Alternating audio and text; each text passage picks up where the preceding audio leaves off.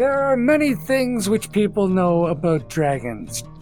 Wherever there is a dragon in a biome, it is the supreme organism in that biome. If the king is the land and the land is the king, the same is doubly true with dragons. Skyle, the dragon city, at the base of the Scarlet Sound, far in the north, is one of the most wondrous things built by anyone, anywhere. Chiefly, they are the apex predator anywhere in the world. Everybody knows that. Everybody knows that dragons live forever, it seems.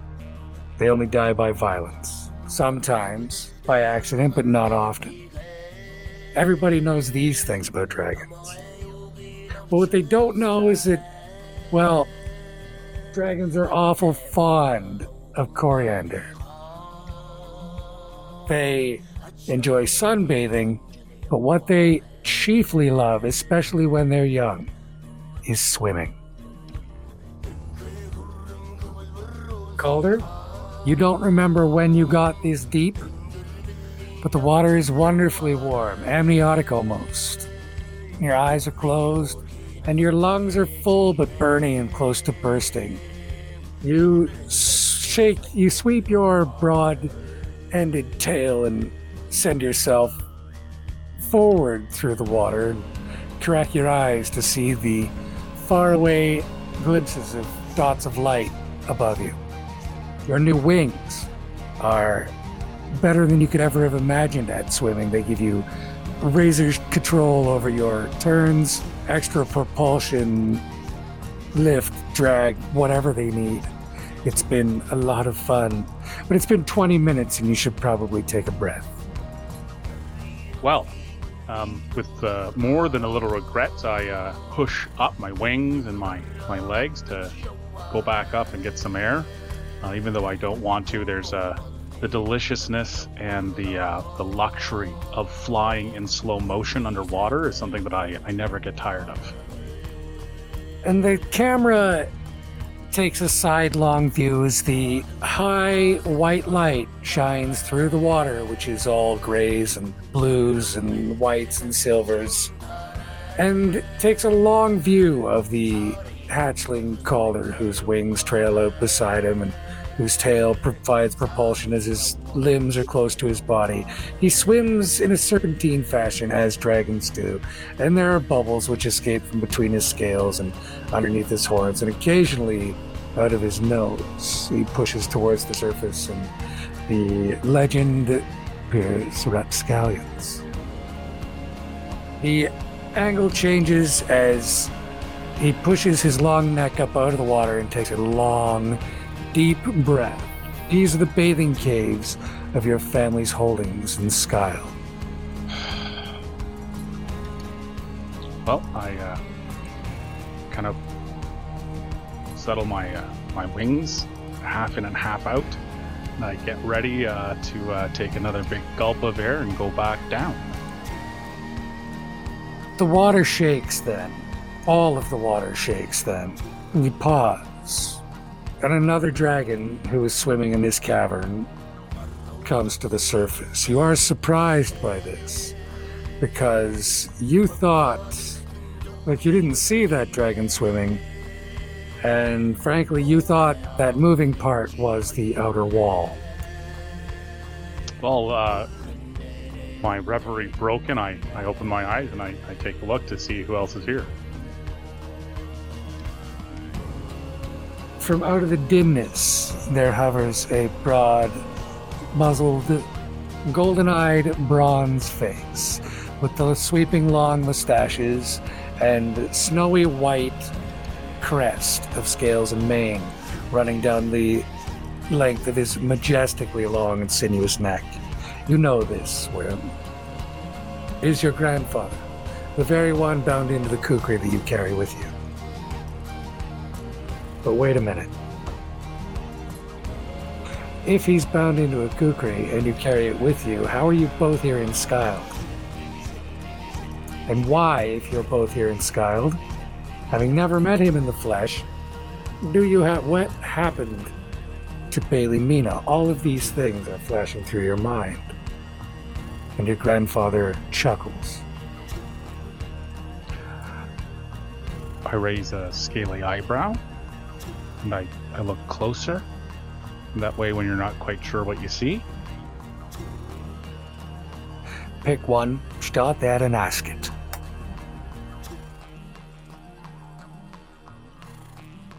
very well. Is that you, grandfather? Of course. I'm surprised to see you here, to tell you the truth. I like to swim as, as much as the next dragon. Well, of course, but I've rather gotten used to being the only dragon swimming here. It didn't go well then, I take it. I uh I scan about the cave. This these are the bathing caves of S- Skald, right? Yes and no. I can see that you're not here on purpose. Unfortunate. So, there's some explaining that needs to be done. Come with me. And with that, he puts one foot out that is as large as one of those cottages that you've seen on the outskirts of Bailey Mina. You know, like out in the country in the, the swamp cottages on the side of the road. When he sets it down, the toes spread, and as it takes weight, all of the dragon flows into that spot in the shape no bigger than a typical elf, wearing a very expensive men's suit. Uh I'm I'm pretty impressed by that. I I guess I'll swim to the edge now. and I'll get out and I'll try I'll try to change forms when I get out. So I'm not a dripping scaly uh, dripping scaly beast, but uh, hopefully a, a dapper half elf, uh, slightly graying at the temples. And that is exactly what happens as you reach out with your forelimbs and push your belly up onto the ledge. You kick your back leg up and grab with your scaly toes and thrash with your tail to give yourself a, a bit of a lift to get up out of the water. And once you've found your feet and stood up, the form that rises takes the spectacles out of his waistcoat pocket and puts them on the bridge of his nose. Trying to play it super cool, I'm gonna say, very well, grandfather, where to now? In case you're just joining us, now is probably a good time to mention that Rapscallions is a story about criminals and their outlaw existence in ancient Bailey Mina, the eminently corrupt city of steel and steam. Now, because of this, we use rough language and occasionally brush up against mature topics. These are part of the story, presented as what they are, and uh, have the potential to offend some listeners. So use your judgment. If you can dig that sort of thing, we've got a story we think you're going to love. We're the Runelanders. I'm your friendly neighborhood dungeon master, Matt Adam, and this is Rapscallions. So get ready, Runatics, and let's roll.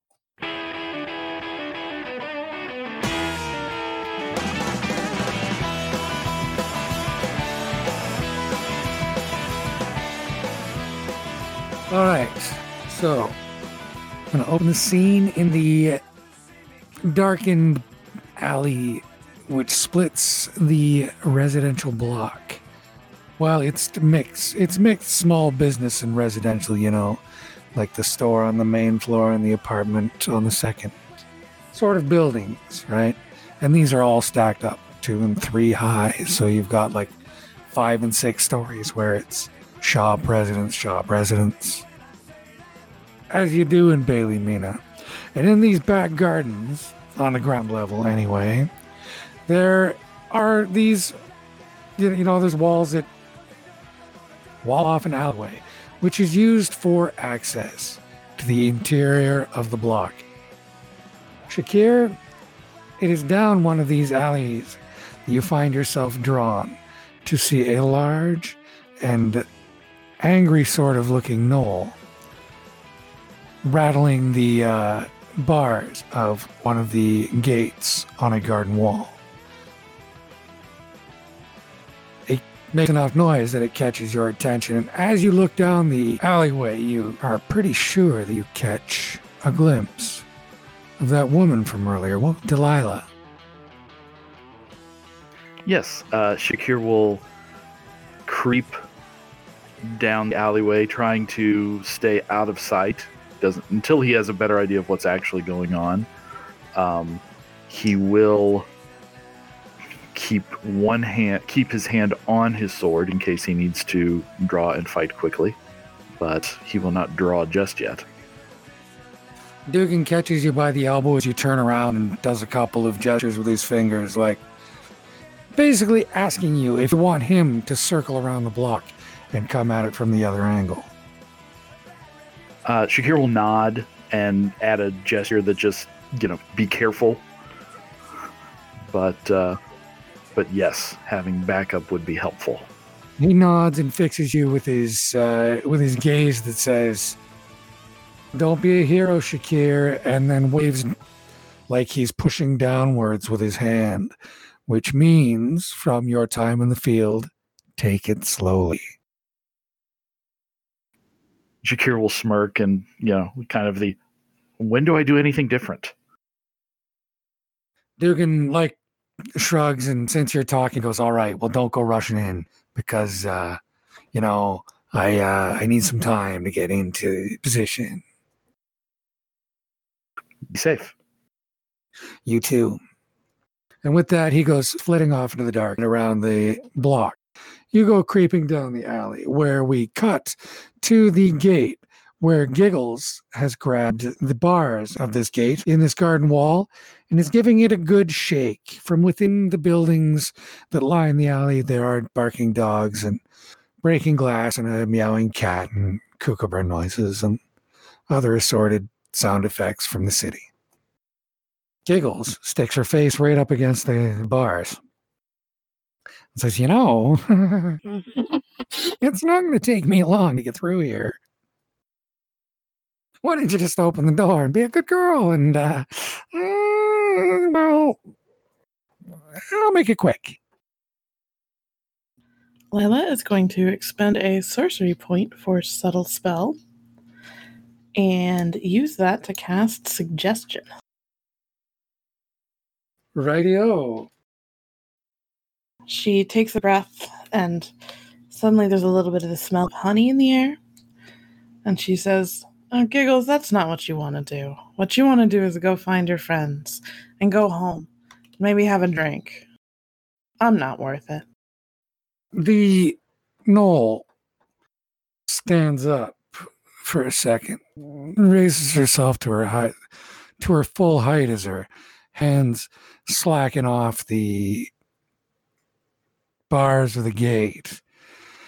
She straightens her posture up, becomes less feral, flattens the crest up the back of her hyena esque neck.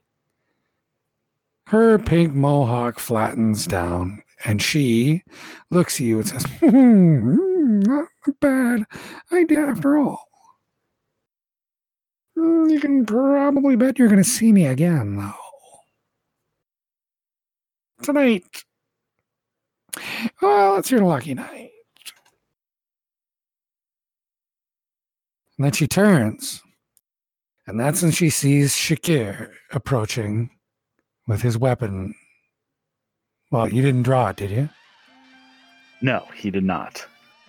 And book covers over his uh, his weapon, so I mean, probably she can tell I've got one, but it is not at the ready yet. Okay, very good.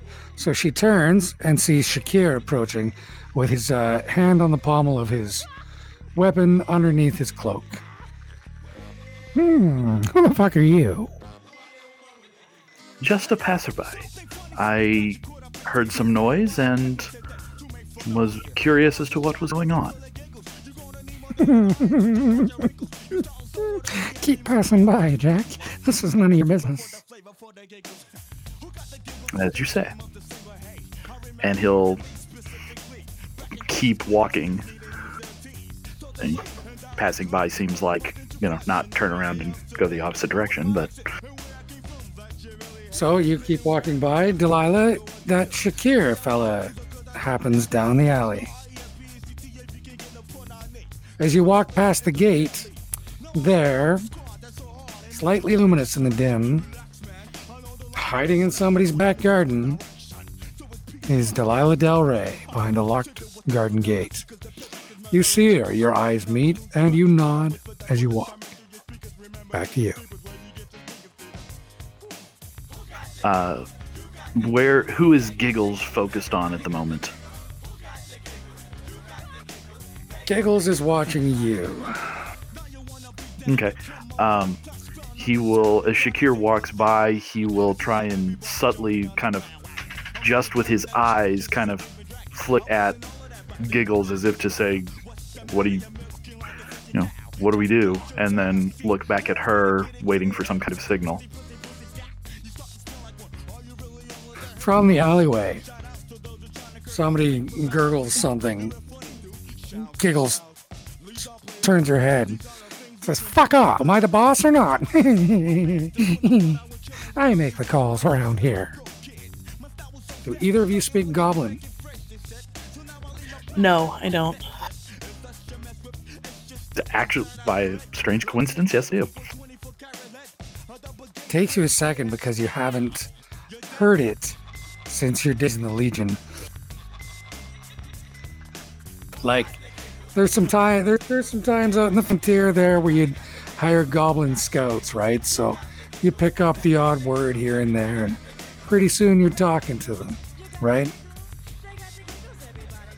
But anyway, you think what you heard was giggles.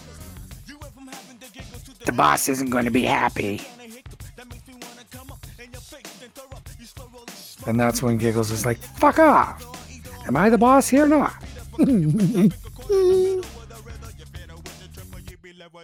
Uh, Shakir will make like he didn't understand any of that, and again, just keep walking, kind of waiting for Delilah to give him a cue.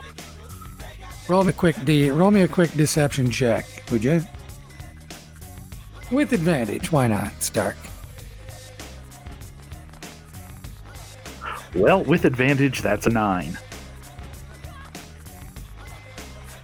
Wait a minute. I know you.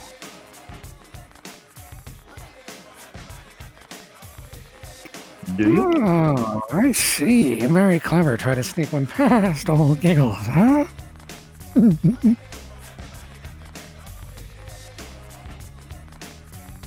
well, now, Delilah, what have you been doing while she's had her back turned to you and uh, not looking and distracted by Shakir? Lila has been quietly nodding to Shakir in a in a way that she is attempting to signal, "Please stick around until this crazy uh, animal goes away." That seems to be the point, right? So that's exactly what uh, he's doing. And that's when Giggles stops, turns like as he's walking past. She watches him go while still keeping an eye on you. And then she takes her attention off him completely and goes, Wait a minute.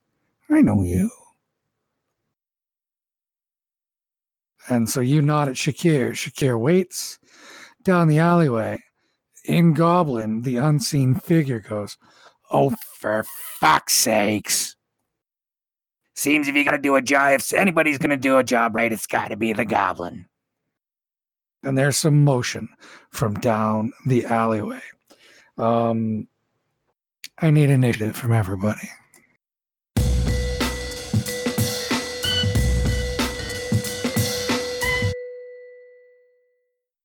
I know what it seems like, but do you know where you actually are? Calder looks around, his eyes narrow slightly, and then he ponders for a moment. And then then I take a deep breath to smell this place. It does not smell like anything. Through a small smile, I say. Well, the bath is hot, and the cavern massive, but I do not smell sulfur. I believe we're in the dream. Very good deductive reasoning. However, not exactly correct. You see, The answer is everywhere and nowhere. How long did you spend in the dream before you found your way here? That is almost certainly a trick question. I do not know much about the dream, but I have uh, have quite a bit of certainty that time does not work there the way that it normally does. At least a few days, maybe years. I don't know. You were 71 or so, chubby little stripling when you left. Growing your wings, yes, but not due to sprout them for another five years, at least by the look of you. And here you are, a slender 90 year old. When did you enter the dream? Mere weeks after Nari left. In the autumn, then? Oh, yes. Leaves were turning. And when did you leave it? Oh. Well, we did arrive in the autumn, and then I believe we went to spring. You left before you got there. That's likely the problem. This might get a little tricky, but. And with that, he leads you over to the lifts, which are big enough to handle a young adults, a couple of young adults, you know, the ones who maybe haven't mastered the art of shifting to a more compact form for the sake of access, right? It's actually something, uh, it's a little bit embarrassing that I'm so good at shape changing because you're not supposed to need to do that till you're quite a bit older. It's not a, it's not a good thing. It's, uh, it's a little bit disrespectful. Kind of, yeah. But yet you are very good at it. So, I mean, don't shit on the skills. So you are very good at it. So use what you've got. You uh, ride the lift up, and you can see the flowing draconic script and the graffiti and stuff. And when you reach the street level, you push open the railing and step out into a busy, gnomish basket weavers collective on the shore. Uh, does it look like Skald? Not at all. There is no sign of the skaldic architecture. There is, like, you don't, you're not, wait a minute. Roll an insight check, would you please? Sure thing. 15 total. You, um, yeah, you've been here before. Right. You lived in this weird commune where it was all free love and lots of pot and weaving baskets and organic clothes and this sort of thing. And, you know, very earthy, sort of old school, growing things out of the land type of deal. Good people. Really. But yeah, this is when you spent those months in the Lakelands. At least you think so. Looks enough like it. I turn around to look for the door back to the uh, back to the caves. Well, there's a great big mountain about three kilometers in the distance, and you can see it clearly across the tall grass. These are the Mithril Mountains, and these are the Mithril grasslands, just over the border into Bale Burdock. Most of these people live in tree houses made of twisted grass and alchemically treated, are completely fireproof and wind resistant. Really, really ingenious use of the surrounding environment. But, you know, a little too close to the troll mark and granola as hell, too. This is all very perplexing. I, I look around. Does this feel like I'm dreaming that I'm here? Or does this feel like I'm in a past dream? This is very comfortable. I see you must have liked it here then for a while. After I left, it was the first place that I felt safe. That's probably why your mind is taking you here then. You see, you're dying, son. If you're I, not uh, already dead. I instinctively look down at my chest. How, do, how does it look? It's pristine. There's nothing wrong with you. It doesn't even hurt. Not a scale out of place. I uh, I put my hand over where my heart is. Does it feel scaly? Yes, but oddly metallic now. Like your scales are the color of iron, polished iron. That's the color of your scales. But they don't look like they're, generally like hard, leathery feeling at this point. You don't, you haven't grown a big enough to have a thick enough skin to actually have metallic esque scales, right? But right in the center of your chest, yeah, that does feel a little, uh, little steelier. All right. Oh, grandfather, how is it that you're in my dream? Well, that's just the thing. Neither one of us is in the, the dream. What do you know about the dream, son? What have you learned about it? I know it is a place where thought can become reality. I know that time time is more flexible than it is elsewhere. I know it is a place You for are- fairies. Terribly, terribly lousy with the bastards, if you ask me. But that's neither here nor there. How many other dragons did you see during your time in the dream? I wonder. Uh, as far as I can recall, none. You, yes, indeed. Yet here we are, both of us, without a skin to call our own, not really, trapped between death and the dream. Oh, I see. Well, what Oh. did you think was happening? Do you think we're actually in the Lakelands and we came here from Skyled via one tunnel? No. No, I did not.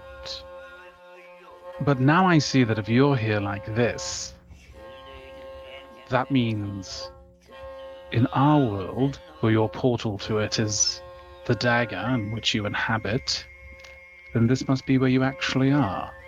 Which means wherever my body is, I'm likewise not much more than an object. And this is where I am. And with that, he reaches out and pinches you on the cheek, and it hurts. Not like terribly, but just enough to give you a little, you know, twinge with the talons. And though he reaches out with elvish fingers, you can feel the hardness of draconic keratin at the tips of his fingers. Ow! I've never done that before. Really? I feel like you pick on me quite often, grandfather. I pick on you all the time, but when have I ever been able to lay a hand on you? And with that, he pushes you. Oh, I see.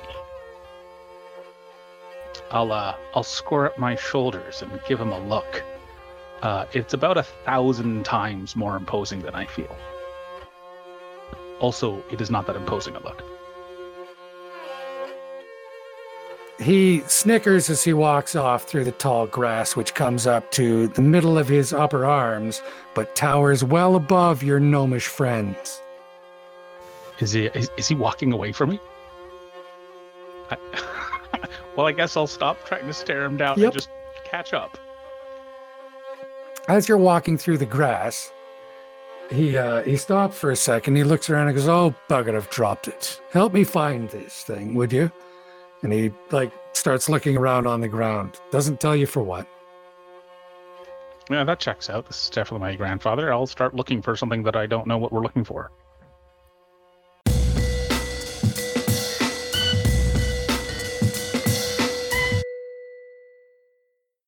Okay, Shakir, you're up.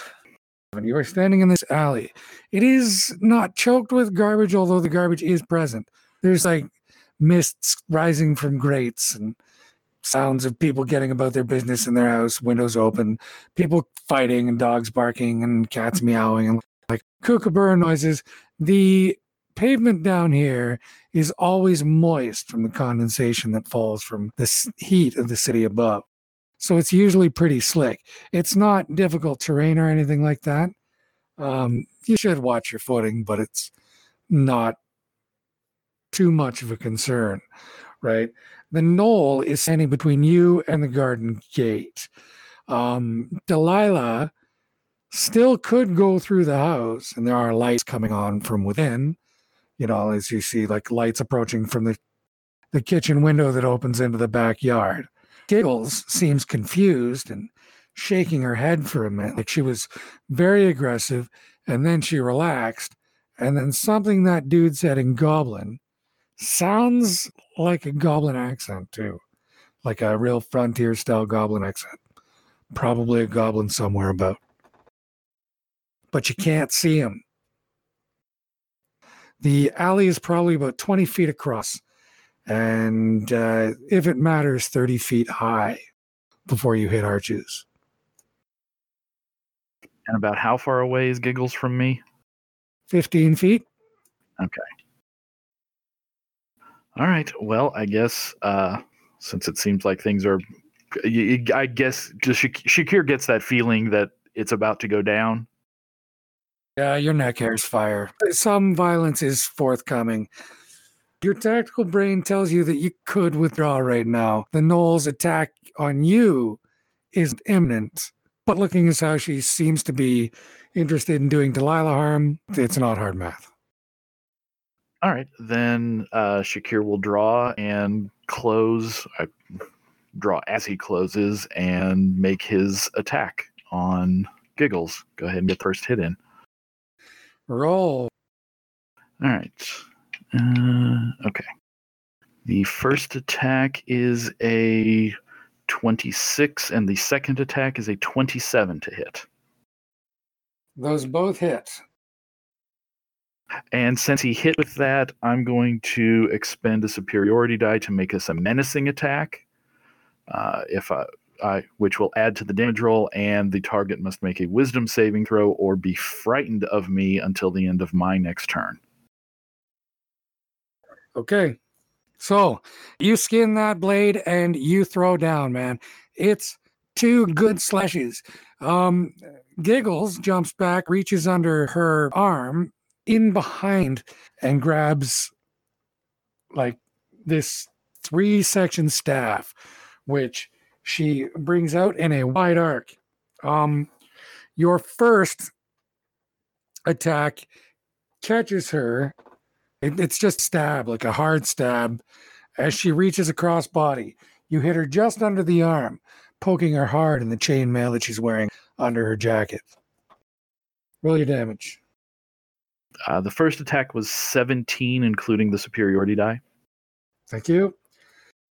Her fingers shift until it's just grabbing one section of the staff, and it starts to swing out. Roll your second damage. Uh, the second damage was a 10. All right. So she's brought her arm out and thrown your blade wide. You bring it around in a trademark riposte and uh, almost catch her on the end of the snout. If uh, she wasn't so tall and so quick, you would have had her. Now it's her attack. As the flail snaps out, you leap back, bring your sword up, and parry the first shot. However, as you do so, it spins the attack, like it spins that end of the staff back the other way. With inhuman grace, Giggles catches that end of the staff in the other hand and releases the other end, whipping it around like a nunchuck. This one hits you solidly, and I need you to make a constitution save. 25. Well done. Um, it hurts fuck, it hurts. Um, you weren't pre- you weren't prepared for that. Like you swatted the one end aside, and as you're bringing your sword around, the other one catches you right on the chin. And this is a heavy iron bar. It weighs about a pound, so it's a good caution.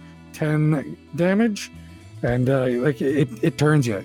Let's not dress it up. It's a good shot, and it turns you one. You uh, recover though. You're still conscious. You shake it off. It's a good wake up call. Her third attack is around over her head and snaps through the bars to try to get Delilah because she has a 10 foot reach and can do that. So, I'm going to be nice and make that a disadvantage attack, but I didn't roll higher than a 12 anyway. So, Delilah, um, you see that you, you see this Flynn bar snap out, and uh, Shakir smack the one end back towards Giggles, who catches it in the other hand, smacks him with the other end of the staff, and then, like with a flick of her wrist, says the whole work, smashing back towards you, flicking between the bars of the garden gate and barely missing you. You're up. Lila is going to take a step back. Uh, and as her action uh, to get out of reach of the Flynn bar, use that gate. And um, as her action, she's going to cast Firebolt. Very good. Roll your attack, please. It's a 16. You. Okay. What does your attack look like? Lila frowns and takes a step back, flexing one of her fists. And when she opens it again, there's a little bit of fire sitting on her hand, and she lifts her hand and blows it toward uh, Giggles. As everybody knows, all fire needs is a little bit of a breeze to flare up. This one launches like it's been fired from a bolter with a long tracer. This little mote of fire rips across and smashes into Giggles' back. Her cloak catches on fire, and so for a moment, the gnoll rips the cloak off of her back and throws it across the alleyway. Shakir, you dodged this no problem. And uh, we are back to the top of the round. All right, wary of the staff, but hoping that uh, the being set on fire is plenty distracting. Uh, Shakir will move in and strike twice more, um, going for low strikes, uh, probably along the hips or thighs, um, so as to deal with her being open but not opening himself up too much. You your first attack with advantage while Giggles gets her cloak off. All right, that would be another 27 to hit. You got her. Uh, 10 damage on that one. The second attack is a 15. Well, your first attack is the one that counts, right? Like, uh, she's. She reaches her right hand up to pull her cloak off with her Flynn bar in the left hand. She pulls the cloak up over her head, and Giggles just is not expecting the big double handed, full blade smash that you lay on her midsection. It, uh, it doubles her over, but uh, she catches the blade with her elbow and holds it close to her body. You uh, pull it out, and by the time you set your feet to rally for a good two handed stab, um, you have to defend as the middle part of that Flynn bar comes reeling around up behind your head. You step back, take a swipe, it almost hits, but not quite. Over to Giggles. The uh, three strikes of the Flynn bar, boom, boom, boom, land on either side of you. First right, then left, then right again. Smash, smash, smash, striking sparks off the cobblestone as you dance elegantly out of the way. Shakir, Delilah, you're up. Um, Giggles has put another five feet of distance between you. You are still behind that locked gate. As a bonus action, Giggles goes, Nice trick. Gorgeous. Got any others up your sleeve?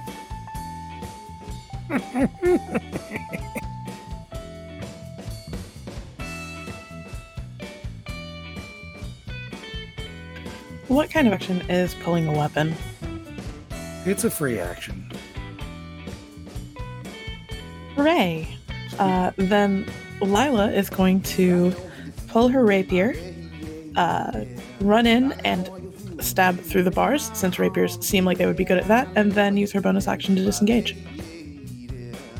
Use her bonus action to. To disengage. Okay. Roll your attack.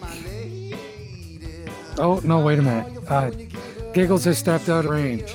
She's put five feet between you, which means that she's beyond five feet, which means that you have to open the gate to close with her. It's gonna cause. I- Uh, I could actually attack with a whip, couldn't I? Good. Yep. I will do that instead. Very good. Uh, so you step up to the gate, put your hand like put your hand with the whip through, play the whip out, and give it a quick snap. Um, it's going to be tricky like this. So your first attack is going to be a disadvantage. You figure out how to get the whip rolling properly without the full, you know, range of motion of your arm. First one is a 12. It snaps next to Giggles' ear, and she kind of steps back and puts you two on a, on either side of her now.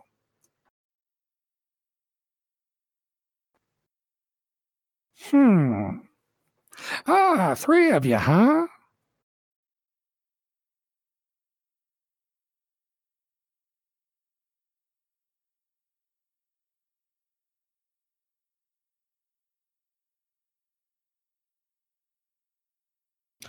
Uh, Delilah looks slightly confused.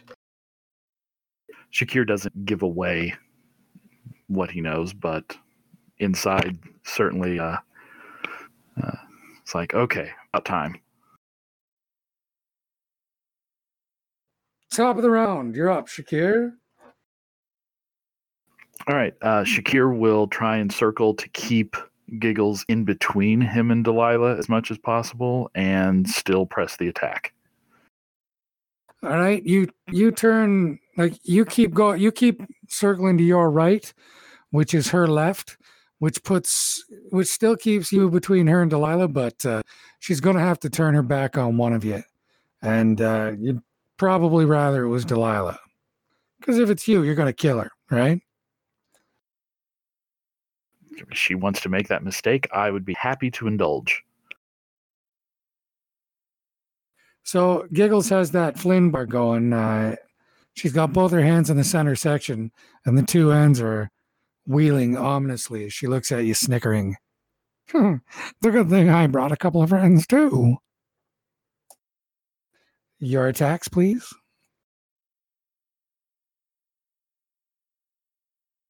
Uh, first attack is a 19. The second attack is a 14. Your first attack hits. Uh, 15 damage with that. Whirling end of the Flynn bar. She keeps wa- she tilts her head to keep her kind face angled towards you and uh, raises a lip disdainfully. She uh, can't help but snicker, and you see her backwards bending knee, the one that she's resting her weight on, begins to shake ever so slightly. There's your attack. You feint high. She brings the Flynn bar up, and then with a brutal, crushing stomp of your heel, bring it down to collapse her knee. Unfortunately, that gives Giggles all the help, all the time she needs to get a hold of you. So she's going to roll her attack. Sorry, this is a grapple attack. All right.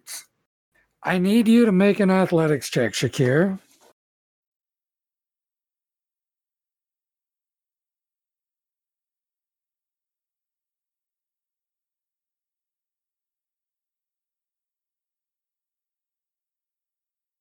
Whew, 26. Okay. Well done. You uh go in and stomp her foot as she goes down with her as she goes down like almost goes over. She reaches out to bear you down under her weight, but uh for a moment you catch her like her hand on your shoulder, your shoulder on like your hand on her elbow because she's that much bigger than you. And uh, you steady each other for a minute. And just as she's about to grab hold of your shoulder, like she goes to grab hold of your cloak and just pull you in, which wouldn't be good, let's face it. She, you feel her grip begin to tighten and you just slide out from underneath. Unfortunately, you have no cloak anymore.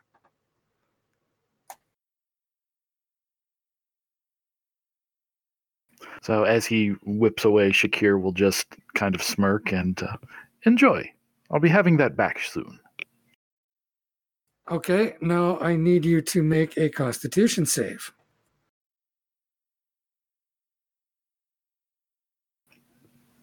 Eighteen. She smashes you with that Flynn bar again. You can feel like it, it's it's a good one, man. It hits you hard enough that there's a flash of white and all of your muscles lock for just a second. Um, it staggers you good and hard. But you make your save. So take 10 damage. And a natural 20 for her third attack, which is the flail of pain. So this one's going to hurt. Take 42 damage. Do you have any resistance to psychic or bludgeoning damage? Uh, no. Well, then you, my friend, are at half of your hit points. Uh, well, less than. After Giggles hits you with this, the first one locks your muscles up. The second one puts you right down. And she snickers and goes, Yeah, we'll wrap you up in it. Delilah?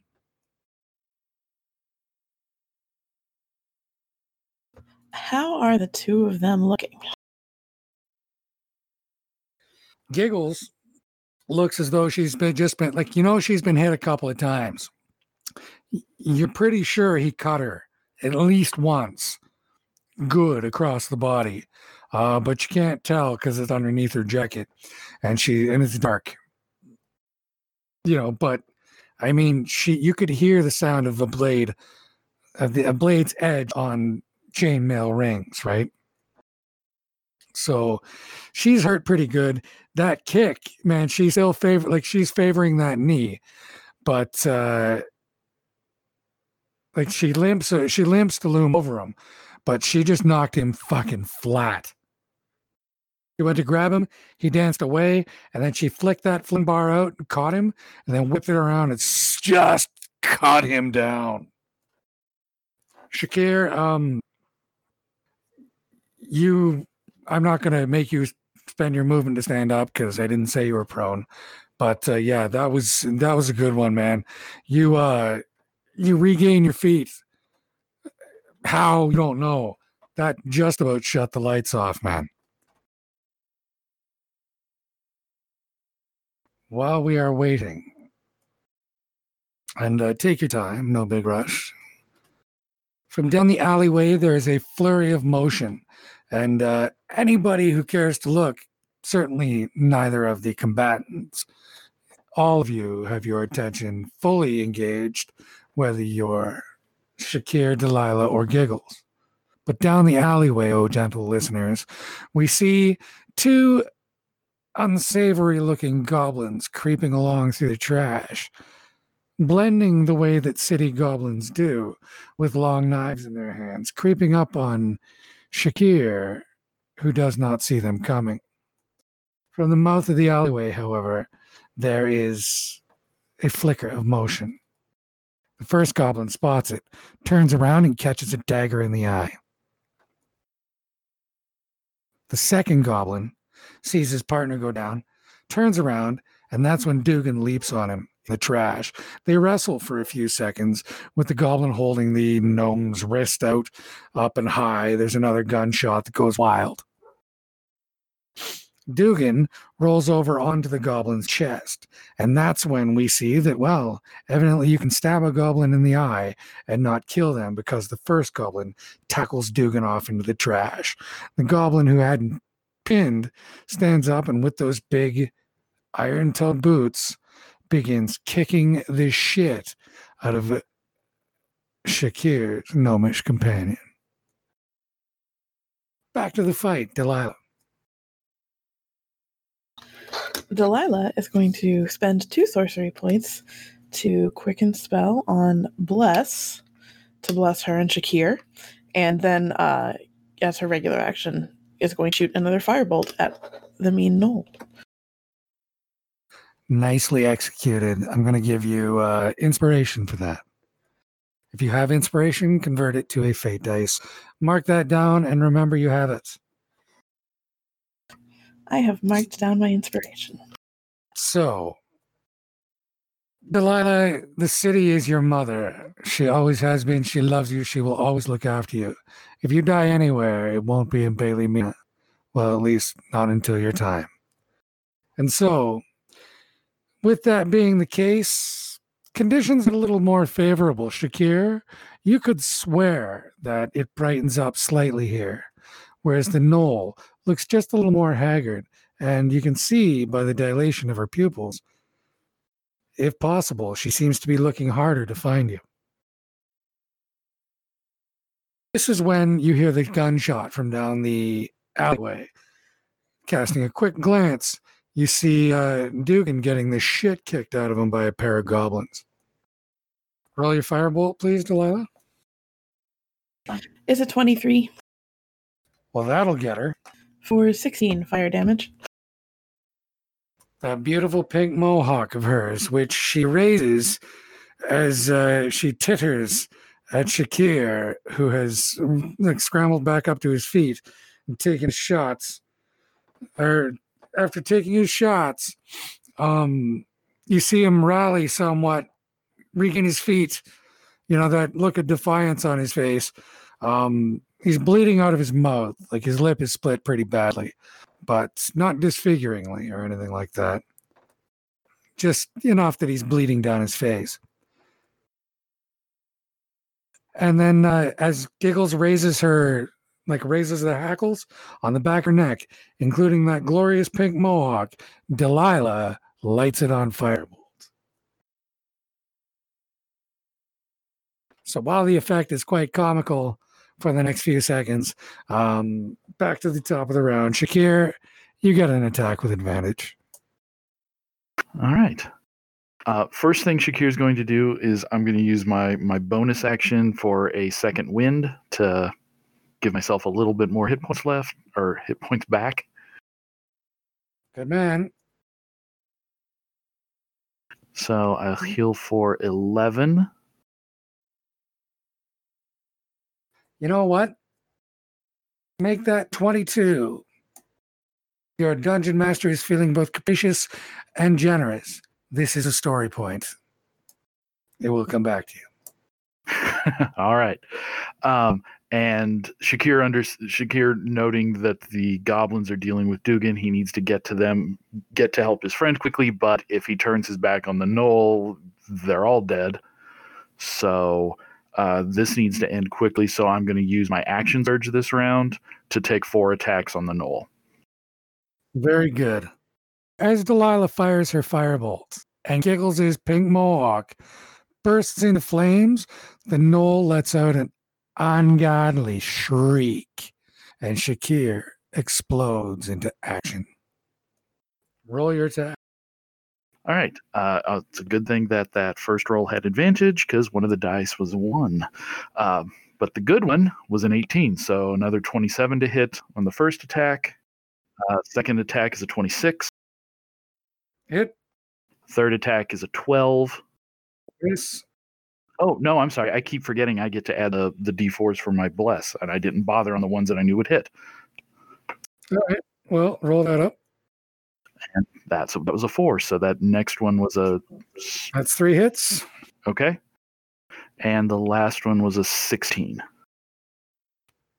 That's exactly what you needed. So, um, roll damage. 12, 9, 16, and 11.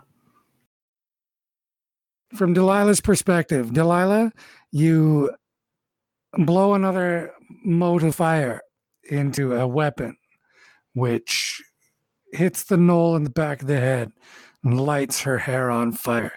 Spectacularly, I might add, illuminating quite a bit of this alley. What happens then is she loses her shit directly and just unloads on Shakir with this heavy iron weapon that she just like you saw her cut him down with it once before, and uh, these those big gnollish muscles moving under that hairy pelt with the blazing fire and the stink and the just the blur of motion. He fights like a poet. He's it's like he's dancing with her. This man moves like your father said the greatest of the matadors move. And for a second, it's all you can do to watch him at it. He and the gnoll go like she tries to cut him down, but that sword of his stops her. Uh, he's learned to block her now. And now the third attack she makes, he turns it back. That big Flynn bar comes out, he chops this third section off the end. Left with two sections now, she switches her attack. It gets faster, more brutal, more vicious, more desperate, but she cannot lay a millimeter of the iron upon his swarthy skin. He dances around her, just cutting her to bits, a bit at a time. And finally, completely enraged, she holds the Flynn bar in both hands and roars her displeasure at him before reaching around her head in a great big haymaker before the Flynn bar clears the arc of her shoulder. Shakir has put his sword firmly through Giggles' breastbone. There is a squelch, and Grimset, his features speak of a job well done. You pull the sword out, Shakir, and look down the other end of the alley, where you see that Dugan has rallied. One of the goblins is down on its face, and the other one has been thrown off. Dugan stands up onto his feet, reaches into his waistcoat. You can see he's bleeding out his nose and his mouth, and one of his eyes is puffing shut. He also appears to be unsteady on his feet, and two of his fingers of his left hand are hanging out at weird angles. But he reaches into his jacket, takes out his other revolver, and just puts one through the face of the goblin on the ground, but not before the goblin that he cast off sinks a knife in between Dugan's shoulder blades. The gnome drops to the ground. The goblin stands back with disbelief and glee that he survived. Dugan slumps over forward. The goblin leans over forward to say something, and Dugan pulls the trigger, emptying the remaining three cylinders over his shoulder. Want to gloat?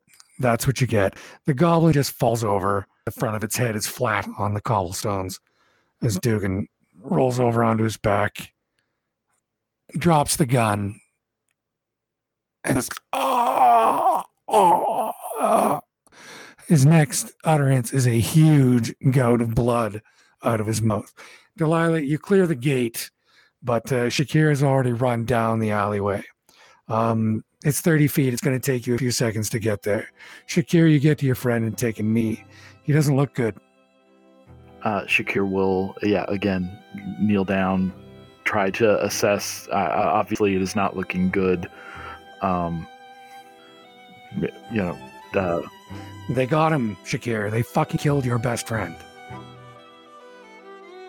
You need heavy magic, and it's just fucking not coming. And he looks at you with that big stupid face of his, and a big wide grin spreads across it as he clasps your hand and says, Oh, fuck, Shaky. We know what's gonna happen, man. Mm, Sorry, uh, it had to be me first.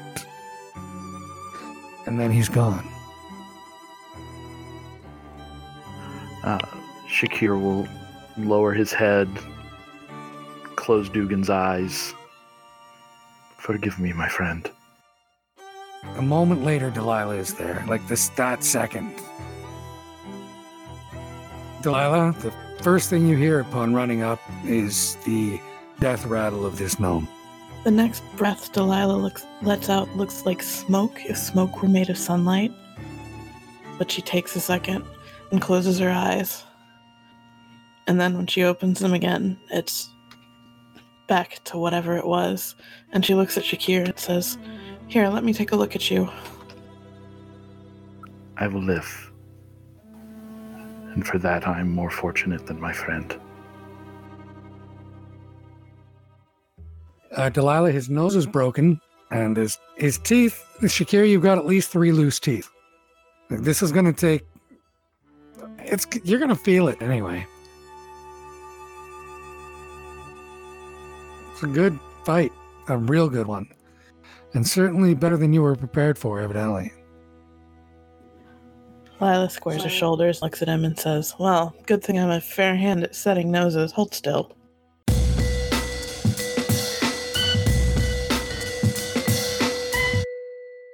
So you're peeling away through like grassroots and this and that, and you can't find anything, and then you hear, oh, well, there it is. I look over. Can I see what it was looking for? You stand up, and you're on the docks in Bailey Mina. My eyes narrow.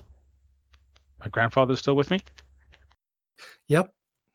This, he says, and he waves his hands at Bailey Mina. He goes, push. And everything just stops. Like from birds in flight in the air to boats bobbing along on the surf, like everything, the creaking of the sea, the the sounding of the birds, everything just freezes. It's all there in three dimensions. You can see and hear it. You can even feel it if you concentrate, right? Like you can feel the warmth of the sun on your skin. You can feel the uh the the just the atmospheric pressure of the air going into and out of your lungs. And the can you? And just as you're pondering that, he looks, he goes, Where do you think you are, Calder? I take a look around me. A f- frozen stevedore next to me. I, I give him a gentle push. But, uh, he moves. He goes over into the into the firth and disappears to reappear slowly on the dock next to you. Do you think that's yeah, you're breathing? No. I don't think that's. I don't think I'm breathing at all right now, am I? Indeed not. Neither one of us are, and neither one of us has in longer than you'd be comfortable with. How long have you been here? Oh, quite a bit longer than I had hoped. But you can leave. Not exactly. I can appear to those who are able to see me, and for a very long time. I spent alone in my rival's bath chamber, with only him aware of my existence. Hmm. Will I be able to leave here? This is my fervent desire. Let me show you why I think so. I'll I'll nod at him. So, as he le- uh, he snaps his fingers, everything reappears, and he walks over to a bakery. It is a familiar bakery with a little round Estimondine man with uh, no hair and a well maintained set of mustaches, who is putting out the Venadine rye. Your grandfather walks past him into his shop and holds the door for you. I will follow. You step into the bakery and pass a kid. Yep, that's Timotei, all right. I'll uh I'll look directly at him and say, Good morning. He appears to be talking to a white sparrow perched on his shoulder and pays you absolutely no mind as he walks out the door, swearing at the bird. Fascinating. Do uh do I recognize the bird? No, you've never seen the bird.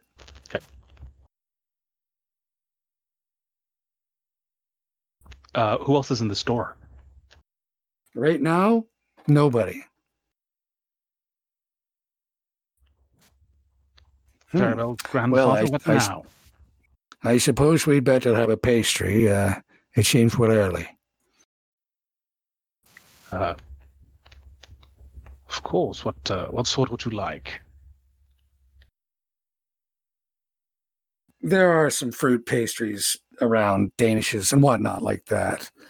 Um, I guess they'd be Dobrishes, right? Sorry. there are some fruit dobrushes around for your edification and you know consumption they're really really good they're about as good as pastries can get um, however you are aware distantly of the fact that you can't actually you're not actually tasting them you're just eating them and it's good right because good pastries are good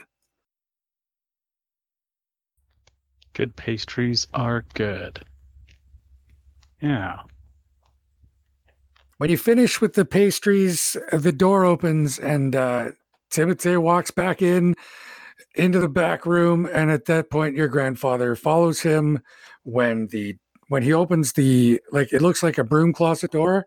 He opens the door and leaves it open behind him, or sorry, opens the door, closes it behind him, and no sooner does the door close than your grandfather opens it and jumps into the closet. Hurry up, quickly! Uh, I,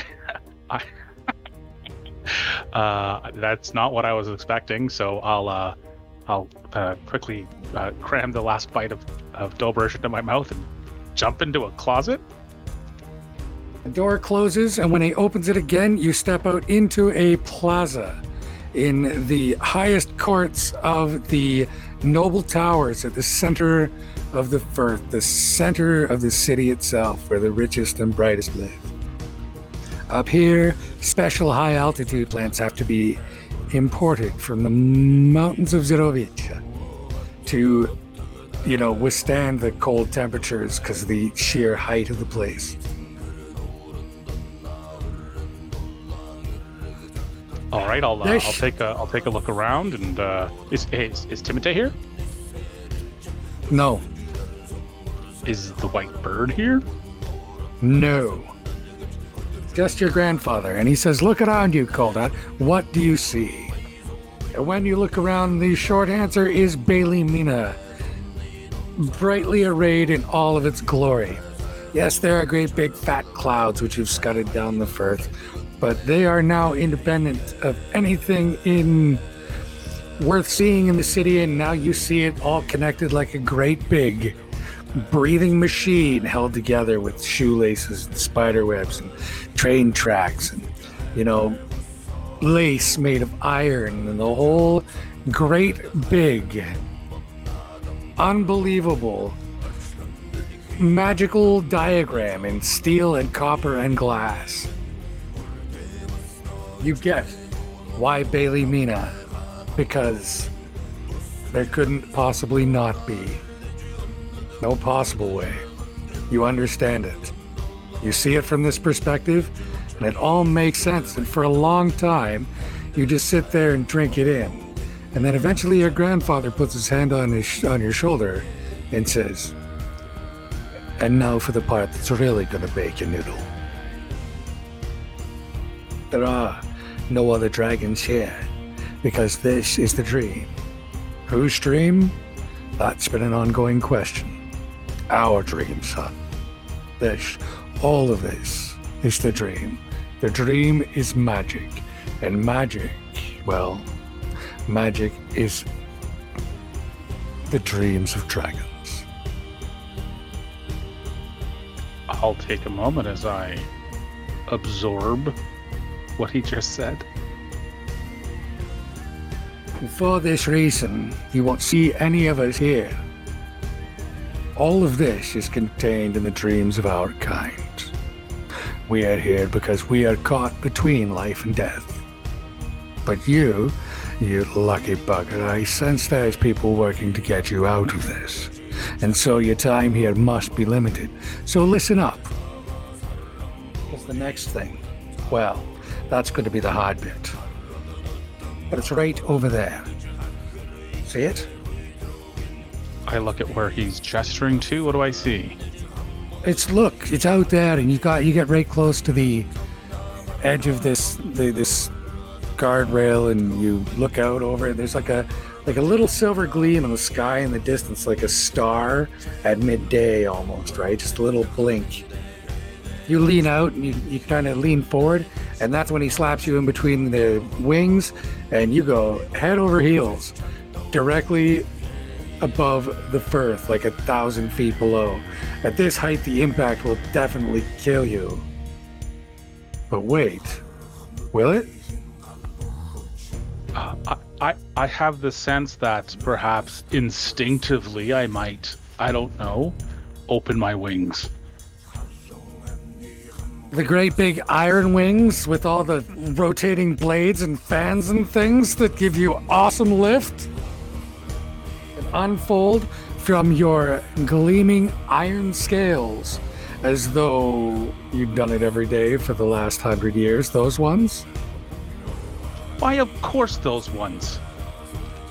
Right, so you spread them out and give them a flap, and the great big clashing of the metal veins between the the, the bones of your fingers um, sweep the air away beneath you, and you take to the sky. You stretch out your long neck and laugh and laugh in red lightning all over the place into one of these clouds, right? And uh, looking over next to you, your grandfather's taking a more sedate and presentable maneuverable form. He's only about twice your size. And he flies up over top of you and behind. When you turn your head around to look at him, he's very good. You've got it. Now, straight ahead, second one on the right, and straight on to morning. Go. I don't even acknowledge him. I like I just turn and it's as fast as I can go. And it is as fast as you can think. All of the Empire streaks out, and you start heading toward what must be the capital, right? But by the time you get there, you're out over the sea garden, and you notice that there is no detail. It is just water. Like there's no Uh, bottom. There's no far shore. There's no. There is only the water beneath you and sky all around. Clearly, I'm not going fast enough. I go faster. For how long? Who can say, right? There's just the sensation of pure, unmitigated, unadulterated, no wind resistance, the sensation of speed.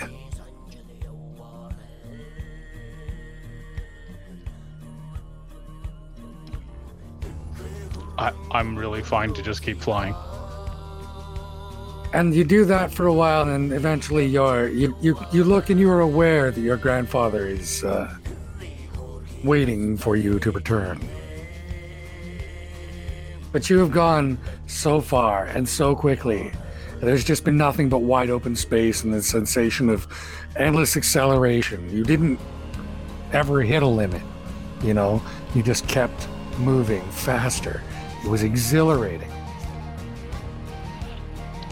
When you stop, you uh, when you stop, you have to really fan your wings, right? Like just them to slow down, and everything comes with this giant crash of iron scales and you know panes smashing together, and you know you like just a, a rough ex- exhalation, and uh, you know you your your eyes screw shut with a clank, and there's a like leaking of the red electricity that from between your teeth, and you know, you put your hand to your chest because now, fuck, that hurt, right? Like, wow, still tender. When you look down, there's that glowing red light from the center of your chest.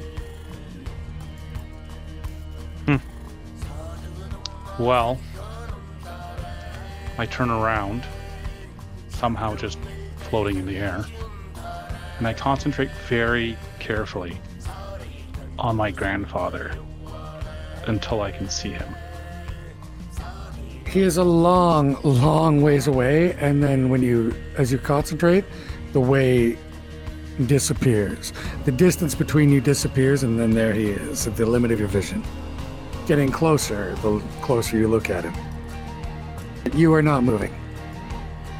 And neither is he. Strange. I'm feeling impatient. I will step towards him. And then you are there. Now, as you know from your, tr- did you have fun? Let's start with that. Was that, did you get that off your chest? It was quite marvelous. You're looking like you're getting better by the moment, so I'm going to have to be fast. Where are we? Do you know? We, uh, We are in the dream.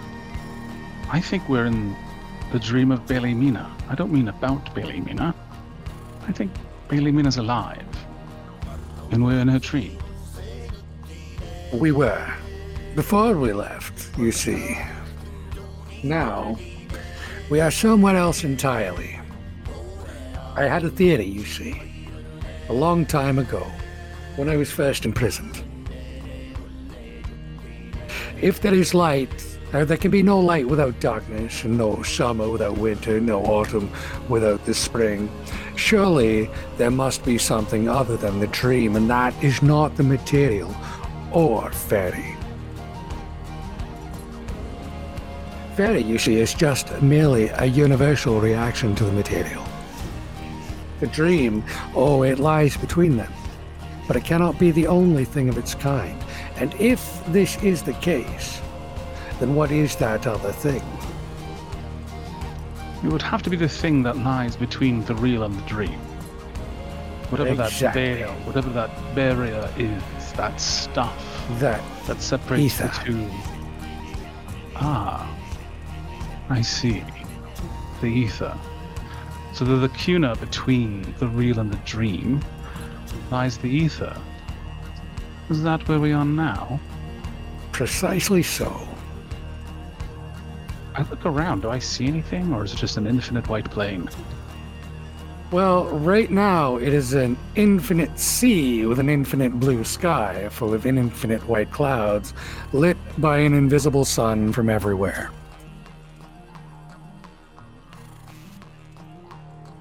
Fascinating. I. It never occurred to me that you could outrun a dream. But I guess we do it every time we awaken, no? Yes. In a sense, we'll get to that. There's much I have to teach you, but this was the first part. It looks as though they are about to finish their task. Come back. I have much to teach you. But for now, get used to your new circumstance. I will take a breath to reply and then open my eyes. The shutters flick open on your optic sensors, and the room rises into view.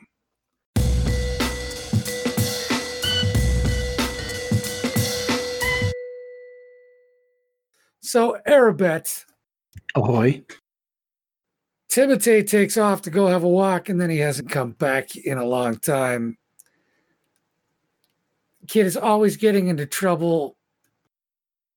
Yes, magic beasts. Yes, he's a magician. You can't help but worry about him. Ziva comes back in.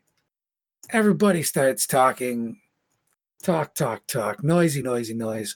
Still no Timotei. All right. He went outside, right? So he did. I'm just going to go for a stroll, guys. I'll be right back.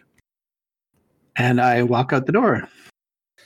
So you go walking out into the hallway, and there's various chambermaids and valets and other assorted household staff, cleaners, you know, that kind of thing. They're doing their jobs, bustling around. Now, as you walk down this one hallway, which seems to connect two buildings in this house, that's the thing about these houses. This is an old school, like, this place has got to be 700 years old. Oh, I bet it's older. Like th- this style of architecture is 700 years old, yet it is perfectly snug and warm within, which is strange for houses that old because those tend to be drafty piles of stone that people stayed inside because if they came out, other people would kill them. Kind of describes the vicinity. Yeah, except that this place, like like the the car, like the all the joints are square, the masonry is not to be believed, and all the windows are inch thick leaded glass. The place, quite simply, is platonic. or gerotinal, gerotoninal, rather. Gerontodinal. Very nice. Yeah, Girotodin, the famous philosopher.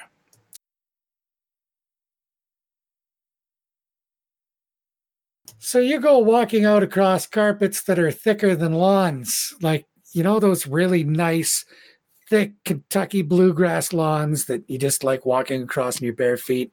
Everybody, we've all been on those, those real golf coursey things that just feel like a, a carpet of green, a literal Berber carpet of vegetation, right?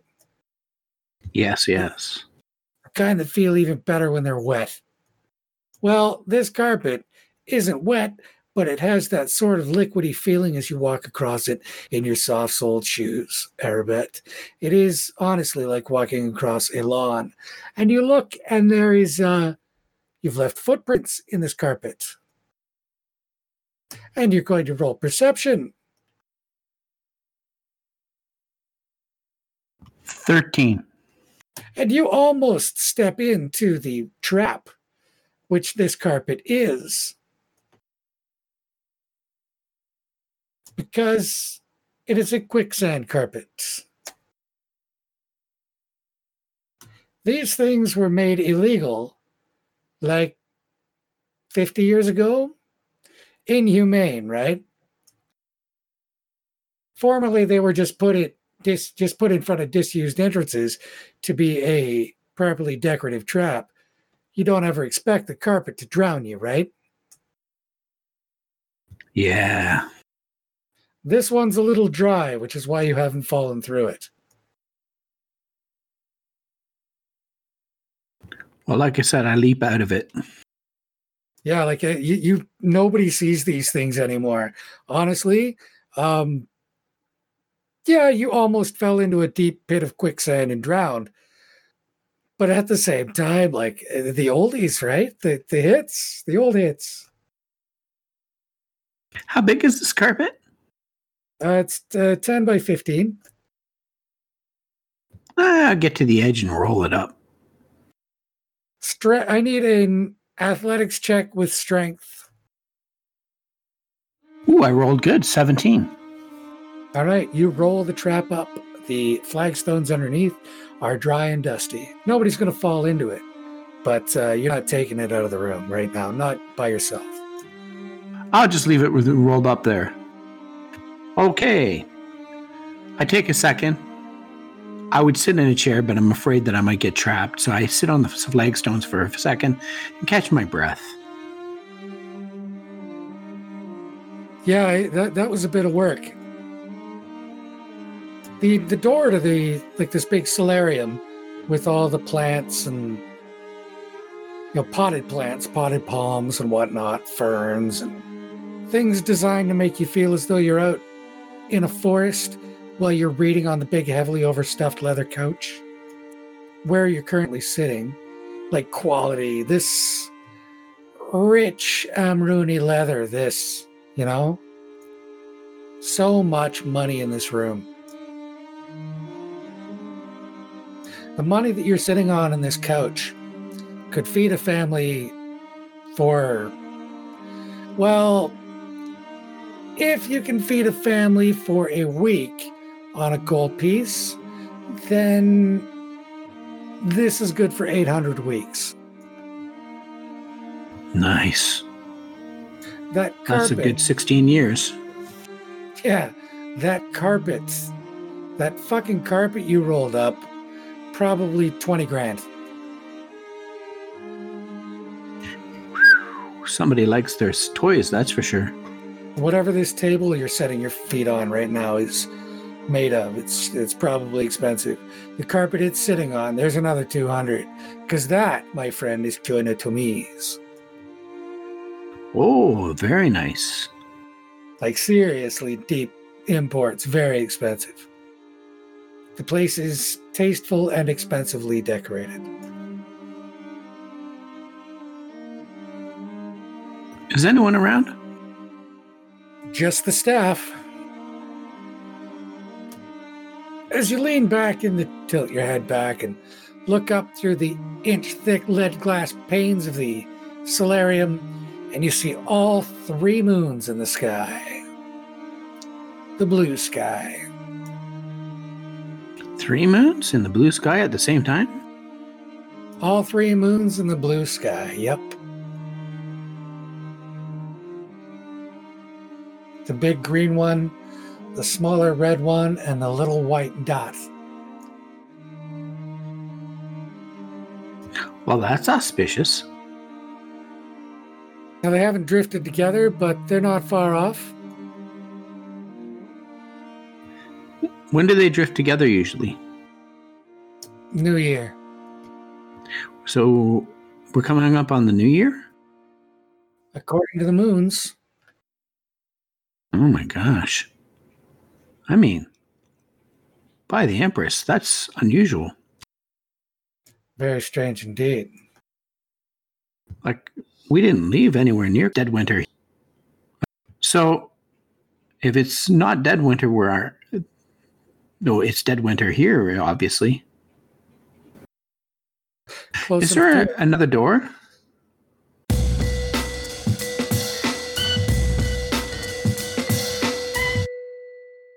Back to Timotei, who, after stepping out of the girl's bedroom, walks through the door into, well, onto a buster platform.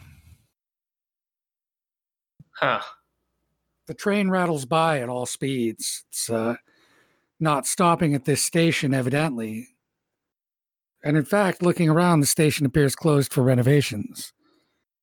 Like there's some scaffolding and buckets with paint and stuff. Looking around, uh, judging by the general light of the place, it appears to be like really early in the morning. Okay, Bird. What next? Hmm. Seems we figured out how to get here.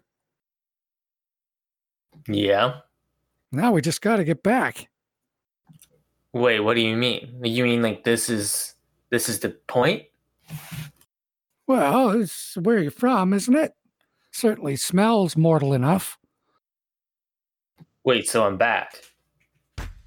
Well, that was that was the point, wasn't it?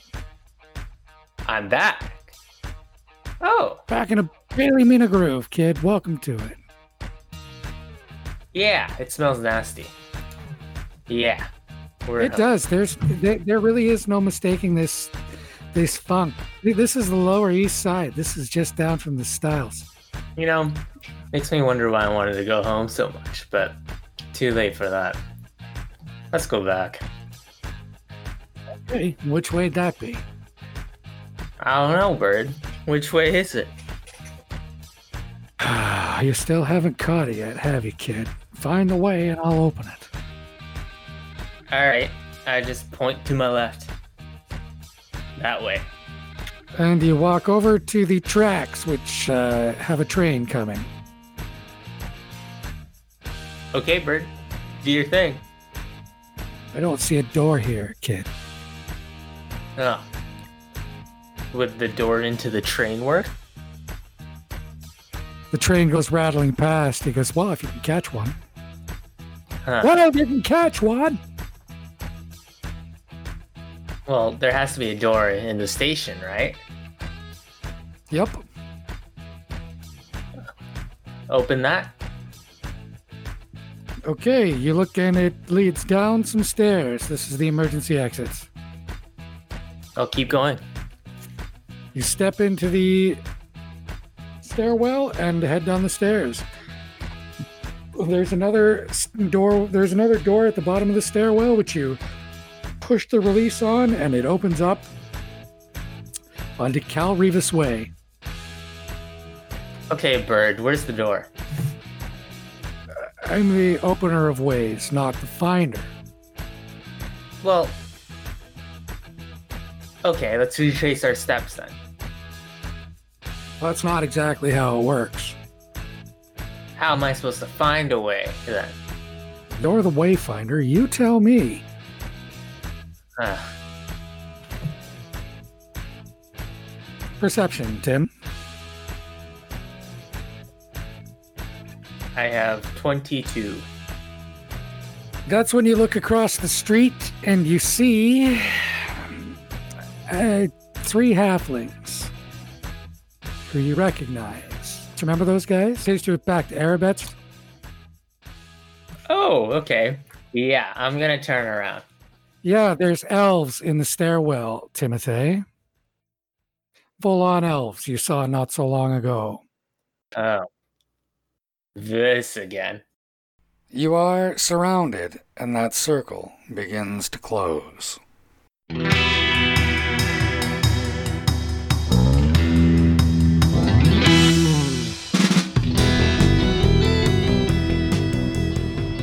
That was episode 13 Black Sheep and Electric Dreams.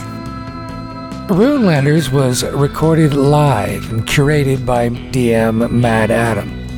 All of the usual people played all of the usual roles, and you can find out more about who they are, who their characters are, and all the little Easter eggs that I scatter through these episodes at runelanders.com.